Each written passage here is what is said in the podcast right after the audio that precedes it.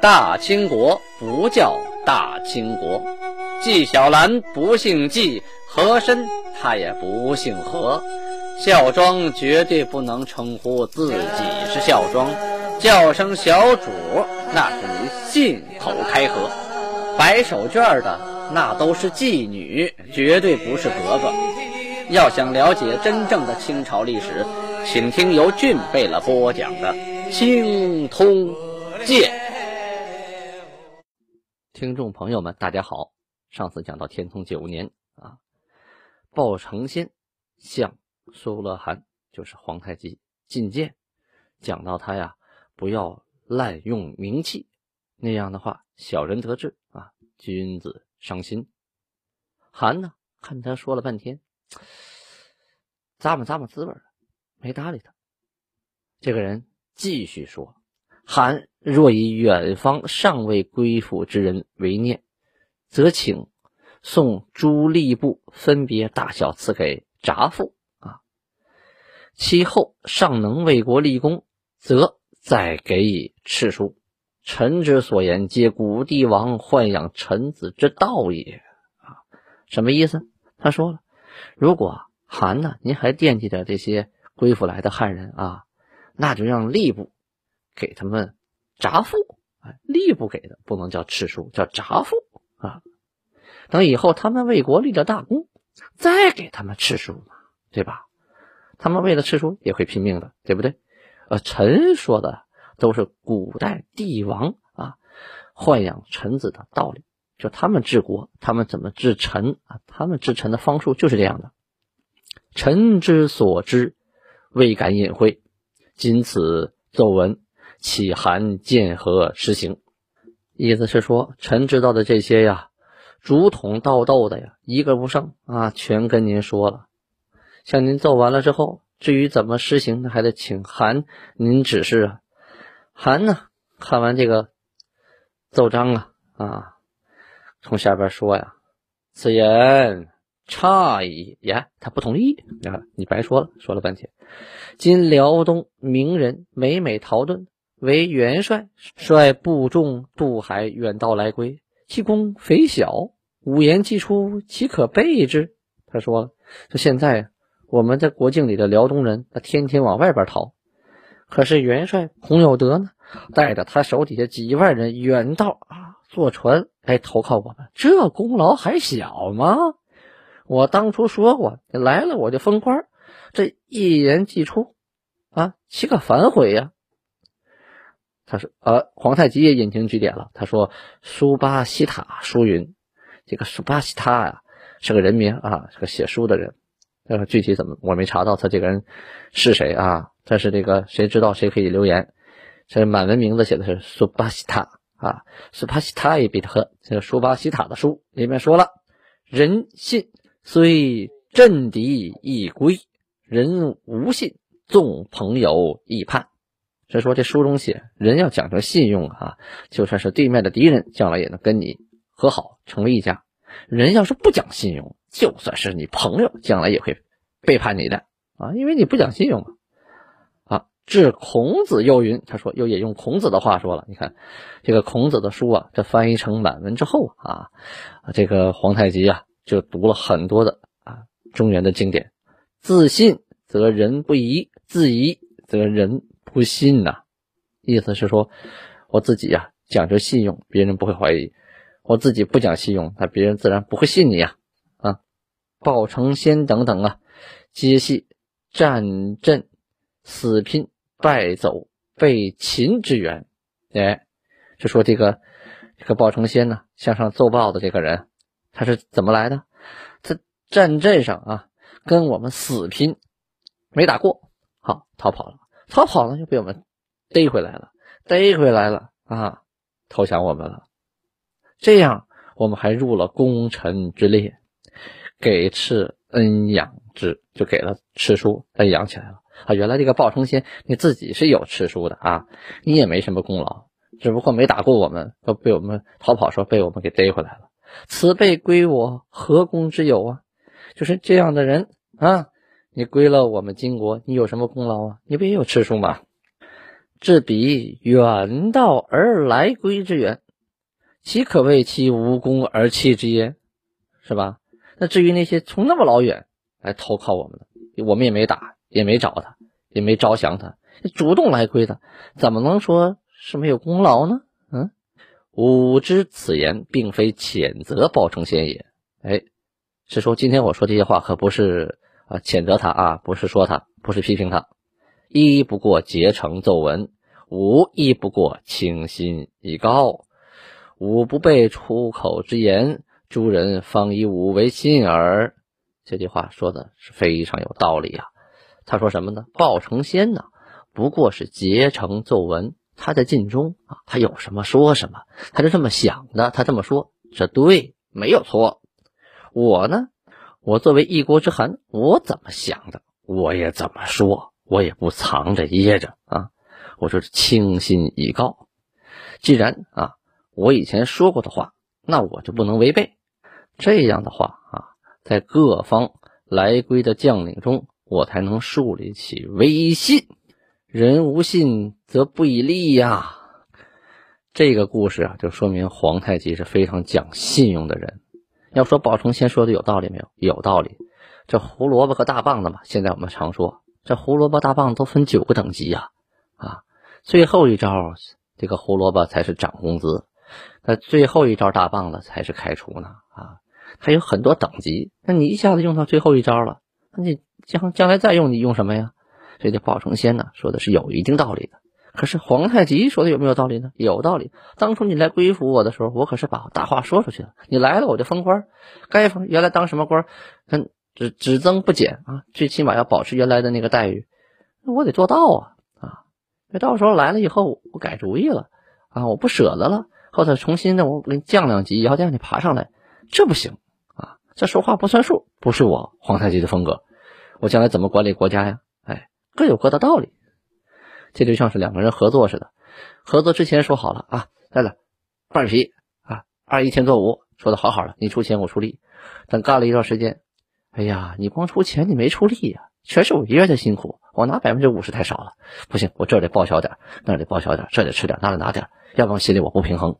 你一你就是出点钱，可是当时没人的钱你起得来吗？起不来。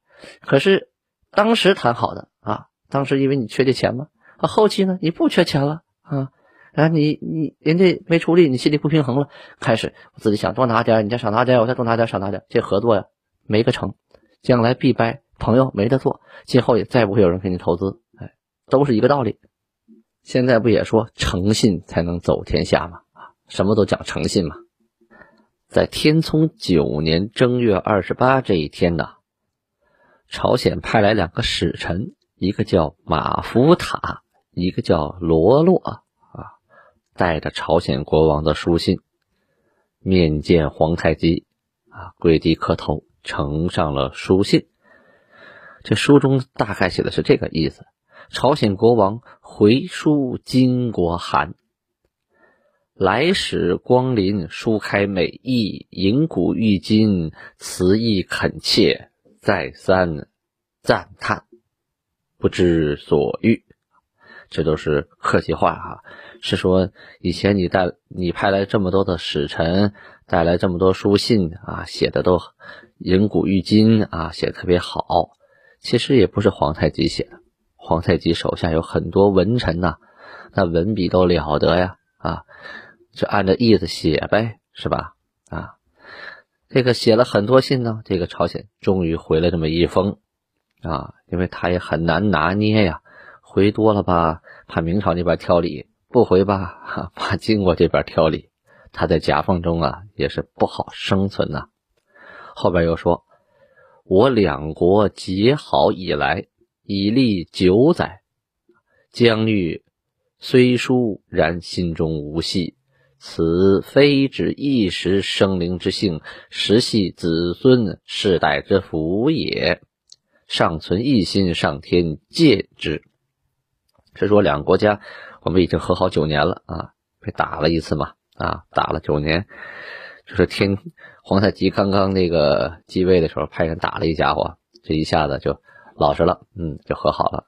这九年啊，这九年说我们老百姓也挺好啊，我们俩国家也挺好。再说说客气话，又说了，来书所云，两国应诚心结好之语，实肺腑之言，岂敢不铭刻在心呢、啊？这话好理解。古人云：“大信不约”，啊，就是说特别呃大的事情，两国之间的这个重要的这个信誉问题，那不是说一句话约定能解决的。大信不约。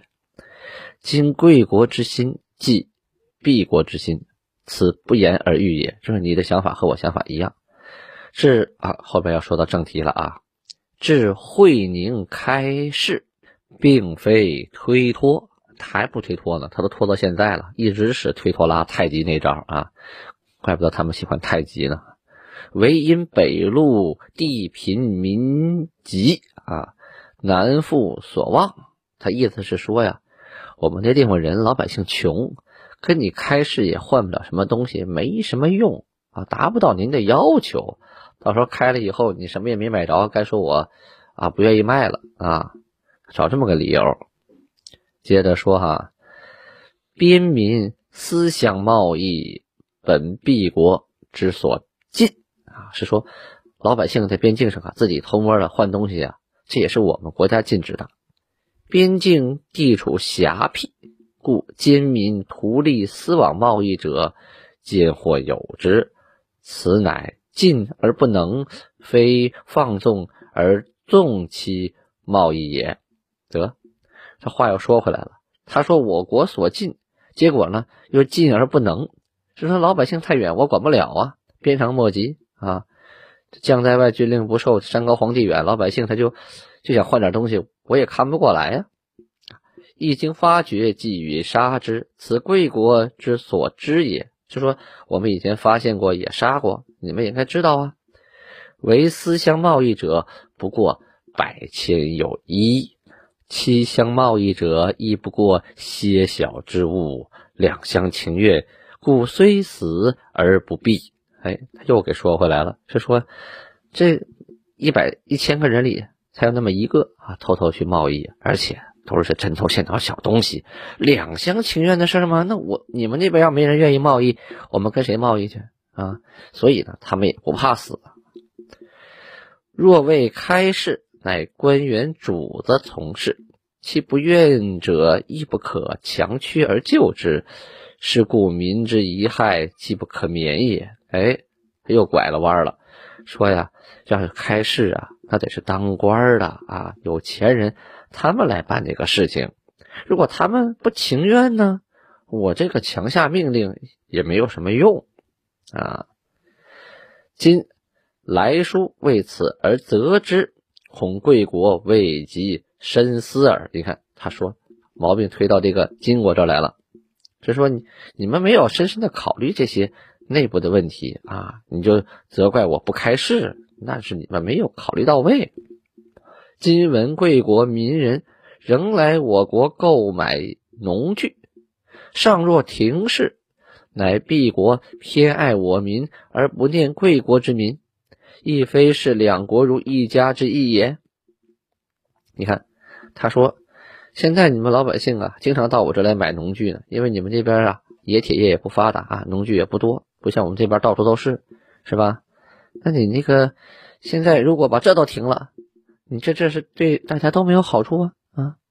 为从前开市之时，边臣告称贵国差人所礼甚厚，故敝国小民亦加不安。啊，敝国北边距我京城甚远，故耳目多有不及。意思是说呀，我的边臣呢向我告发说，你们金国那些当差的人呢，吃拿卡要特别的严重啊，把我们欺负的不行了，这买卖都没法做了啊。我们这个边界呀，离我们京城比较远啊，耳目也不是很多，等传到我们京城的话呀，也不是多么准确啊，不好确定。边臣之言，我国一时不知其详。贵国差人不远千里前来，贵国耳目不及，亦与敝国无异也。或乘变作威等事，亦不可谓之全无。哎，话说过来了，这话说的是八面玲珑啊啊，谁也挑不出毛病来呀、啊！啊，他说了，你们金国的差人啊，吃拿卡要是我们边臣反映上来的。紧接着又说呢，我们边臣的话呀，我们也不能呃完全确定啊。但是你们的差人那那么远跑到边界来，你们是不是也无法确定啊？是不是跟我们也一样啊？啊，你们也管不过来吧？万一有那么几个啊，将在外军令不受，在那欺负人、作威作福的，是不是也不能保证一个没有呢？你看看，那谁能保证一个没有呢？是吧？但是一个不等于一片呢，不等于说这个不开市的原因是是金国吃拿卡要造成的呀啊！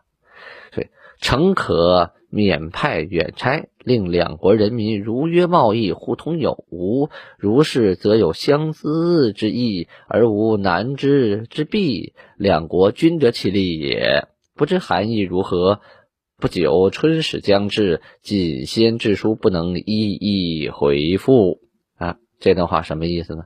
他提个建议，就说干脆吧，就让两国老百姓自己随便来得了啊！你特意搞个官方的这个贸易啊，两队人马然后聚在一起开个大集，然后约好这日子换东西，何苦呢？下面谁愿意换啥换啥，咱们也不用管，对老百姓也有好处，是不是？哎。前后矛盾了，前面说还禁止呢，后边又提议随便了啊。紧接着他说呃，等春天来了啊，我还会派使臣过去，那个这封书信呢先捎过去，您以前来的那么多书信呢，我就不一一回复了，这统一回复一次。通篇看完这封信呢，就觉得朝鲜国王这个推脱拉使的是真好啊，打太极打的是真溜啊，说了半天跟没说一样。等于金国呀，一封信一封信催着他啊，能开市啊，通商贸易。这样的话呢，国家就可以派商队呀，把国库里东西拿去跟人换呢，什么兽皮啊、貂皮啊，去换农具啊、换武器啊。你这老百姓私下里换，国家啥也得不着啊，是吧？可是对方不开市啊，不公开的来，你拿一大堆的貂皮、兽皮，你的老百姓也换不回那些东西，你老百姓没那实力呀，所以不起作用啊。可是。这个朝鲜明明知道啊，你金国缺这些东西，我就给你玩一个软的经济封锁啊，也不说不跟你通商，也不说跟你通商，哎，打太极。你看这封信写的，因为你挑不出什么什么毛病，感觉所有问题都在你啊，他全对。其实呢，就是这朝鲜国王啊，夹缝里求生存，他很难定夺，毕竟这是前期，要是清后期，他归附了。呃，代清国那那就无所谓了。他现在是明朝的啊，附属国。明朝和金国呢，现在又是敌对国，他又打不过金国，所以他只能玩太极，他没办法啊。被两头挤着的也是黔驴技穷啊。转眼间呢、啊，进入了农历的二月，韩下了上谕，朱深、尼堪、蒙古诸大臣啊。凡有远见卓识、堪复执思之贤者，尔等一旦悉之啊，即当荐举。所举之人，勿分新归旧腐，勿论有否厥职。尚有心智端正，于是胜任之贤者，即送吏部。啊，这这一段先解释一下，就是选贤任能啊，谁认识有能耐的，赶紧向吏部推荐。再勿论有否厥职，尚有知书新政，于是胜任之贤者，即送礼部啊，就不问他这个平常他的职位大小，或者是有没有爵位啊，这个人以是个贤者，那送礼部啊，吏部也要，礼部也要啊。看样子这国家机关呢是严重缺人呢啊，各部诸备了，即当入奏，吾将量才录用，全才贤人，焉能得之？唯心智中正，于是胜任者，亦足善矣。意思是说呀，啊，这两个部，礼部和吏部的搭备了啊，赶紧把这人给我报上来，我看看量才录用啊。你想找那个全才的贤人呢，到哪儿找去？人无完人嘛，对吧？只要他心智中正啊，能胜任他的职务，这就是很好的事情了。这对我们现在的国家来说，已经是不可多得的人才啦。这篇上谕就说明了皇太极选贤任能啊，不论出身，哎，不管你是新归附来的，还是刚归附来的，还是以前归附来的，还是奴隶上来的，还是被俘过来的，只要你是个人啊，你是个葫芦个的人啊，你有才华，那就可以自荐或者是被人推荐，推荐到礼部、吏部，然后报到我这来，我一看履历、简历，再考察一下，派官、派职位啊。这有点像孔子的有教无类一样啊。皇太极是选贤任能啊，无所避讳啊，只要你是个人才，我管你怎么怎么怎么样呢，是吧？上谕是下了，可下边执行的怎么样呢？结果又怎么样呢？咱们明天接着说。